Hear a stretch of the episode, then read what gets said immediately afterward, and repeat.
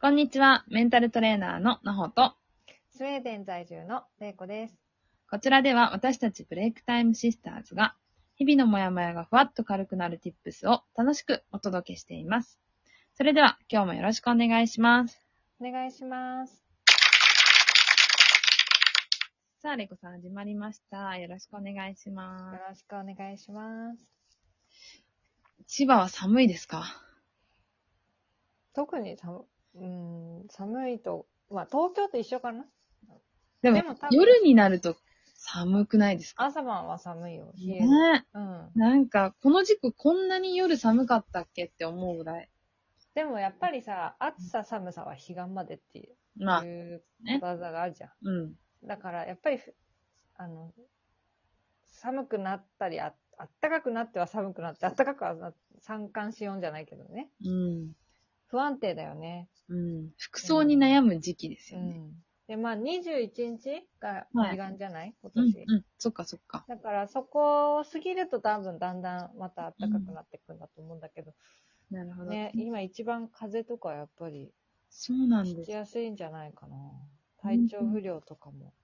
でも昼間は暖かいから、ね。そなので、基本的には、あの、冬のコートは着といた方がいいかう。うん。うんなんかこう、免疫が。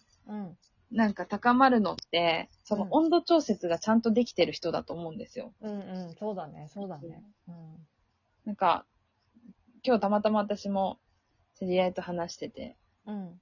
私なんかはプールにね、よく入るから、うん。あの、すごい冷えるタイミングと、まあ、ジャグジー入ったりして、すっごい暖かくなっうんてうんうん。とか、サウナ入って暖かくうんうんうんとかって、その温度が一日の中ですごく変化するんですよね。うんうんうん。でも、むしろそっちの方が、自分で調節しようとする能力が働くから、あーむしろ免疫が高くなるんじゃないかっていう話をしてたんですよ。あそう。なんかずーっと同じ温度のところにずーっと寒いところでいたりとか、あったかいところにずーっといたりとかうだよりは、ーうん。なんかいろんな、その温度差が激しいところにいて、うんそれで自分でこう免疫を高めるじゃないけど、うんうん調節ができてた方が、なんか、そうやって免疫力が高まるのかなっていう。うんうんうんあのなんか多分まあナホはすごいこうもうそれに慣れてるうん。しね、うんあのきっとまあ多くの人はうん。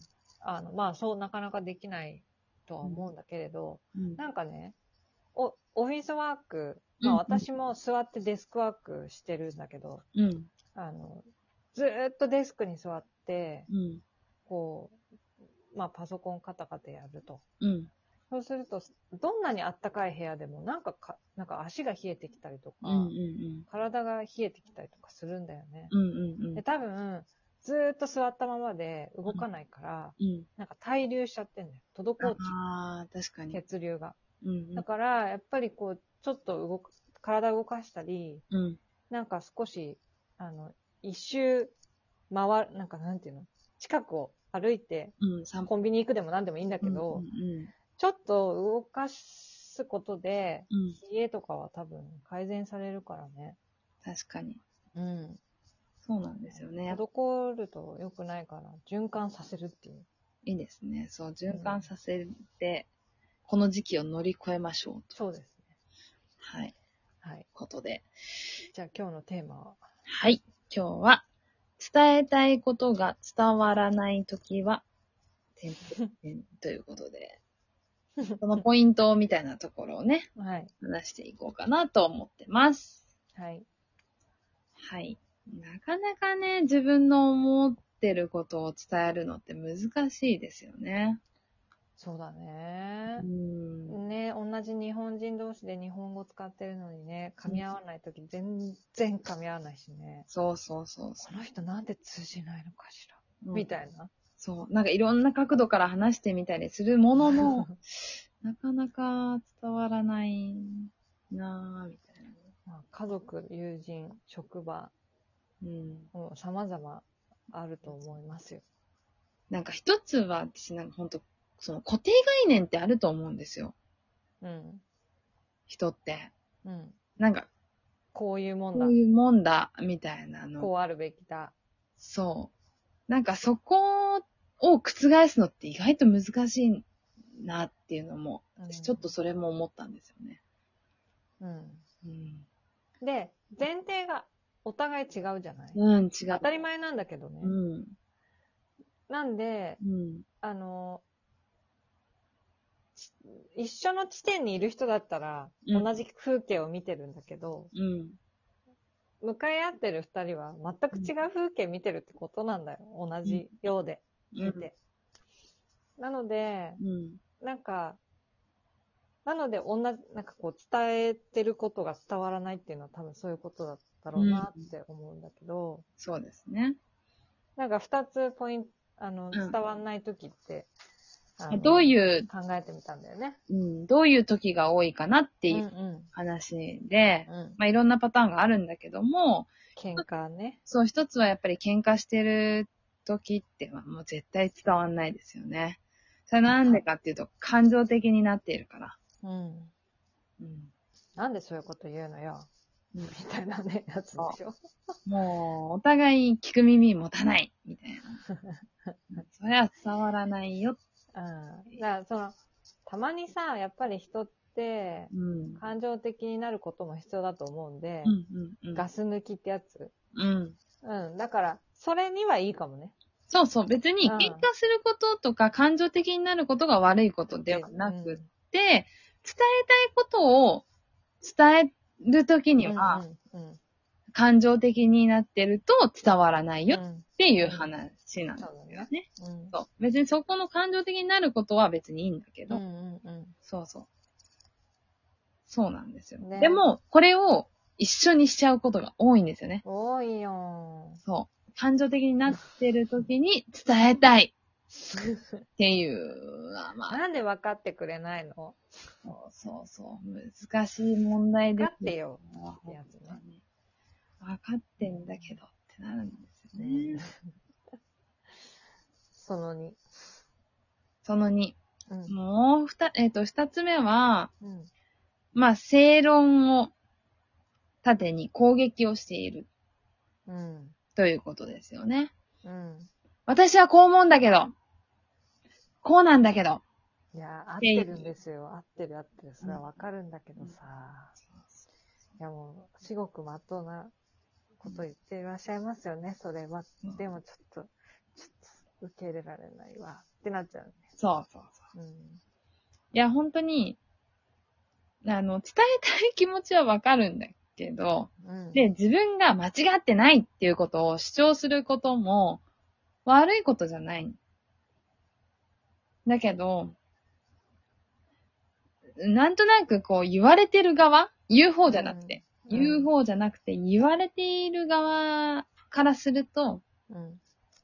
すごく真っ当な意見を言われれば言われるほど何も言えなくなるっていう現象が起こるんですよね。うん。うん。し、聞きたくないってなっちゃそう。もうう。なぜかっ。てるから。なんか耳を塞ぎたがるうんんですよね。避けたくなるよね。うん。うん。うん。分かってるし、今言わなくてもいいじゃん。めんどくさいな。ってなっちゃうと、もう聞き入れてくれなくなっちゃうんで、うん。あの、正しいことはもちろんあるし、間違ってないことを主張するのは別にいいんだけど、うん。ただ、その言うタイミングだったりとか、言う場所だったりとか、なんかそこを間違えない方がいいかなって。なんか相手、例えばそういう、そういうね、喧嘩をしてるときに、正論を振りかざしても、きっと相手は何ももう聞いてくれないから、できれば落ち着いてから話すとか。うん。うん、結局、すべてがこう、正論を振りかざす方からしたら、全部攻撃をしてることになっちゃうんで、うん。うん。相手を。やめてやめてってなるじゃん。うん。怖いよみたいなさ。そうそうそうなんかこう、あなんか逃げ道って大事なのかな。うん。うんいや、もう本当に相手が間違ってるって自分が正しい。はい、そうなんだけど、うん。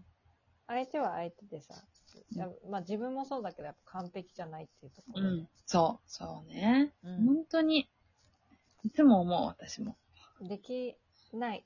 そうしたいと思うけどできないっていうことってあるから、うん。うんなんか、すごい自戒も込めてるんですけど、このいや回。、本当に私もですよ。自分に言い聞かせてますけども、うん。なんか、それができると、うん。で、ポイントは、うん、やっぱり相手を変えようとしないうん。ってことだと思っていて。あの、私は、うん。あなたがこうして、こう言ったりとか、こうすることで、うん。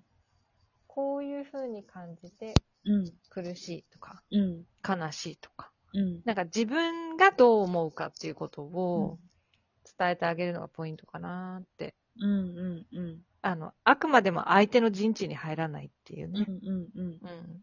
だから、あなた、あなた変わってよ、こういう風にっていうんじゃなくって、うんうんうん。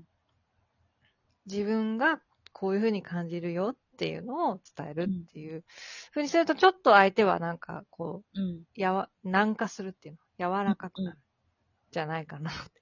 そうかも。結局意見の押し付け合いにななってしまうと、もうんう。うんダメだから。ラチ開かないね。そうそうそうそう。まあ、そこをうまくね、うんその、まあ、抑えられることができれば、だけど、まあ、そこはもう本当に深呼吸をしたりとか、うん。ね、6秒数えるっていうアンガーマネジメントを取り入れていきましょうと、自分にも言い聞かせます。そうだね。はい。はい。このトークを聞いていいなと思った方は、いいねやネギスタンプを押していただけると嬉しいです。今日も聞いてくださりありがとうございました。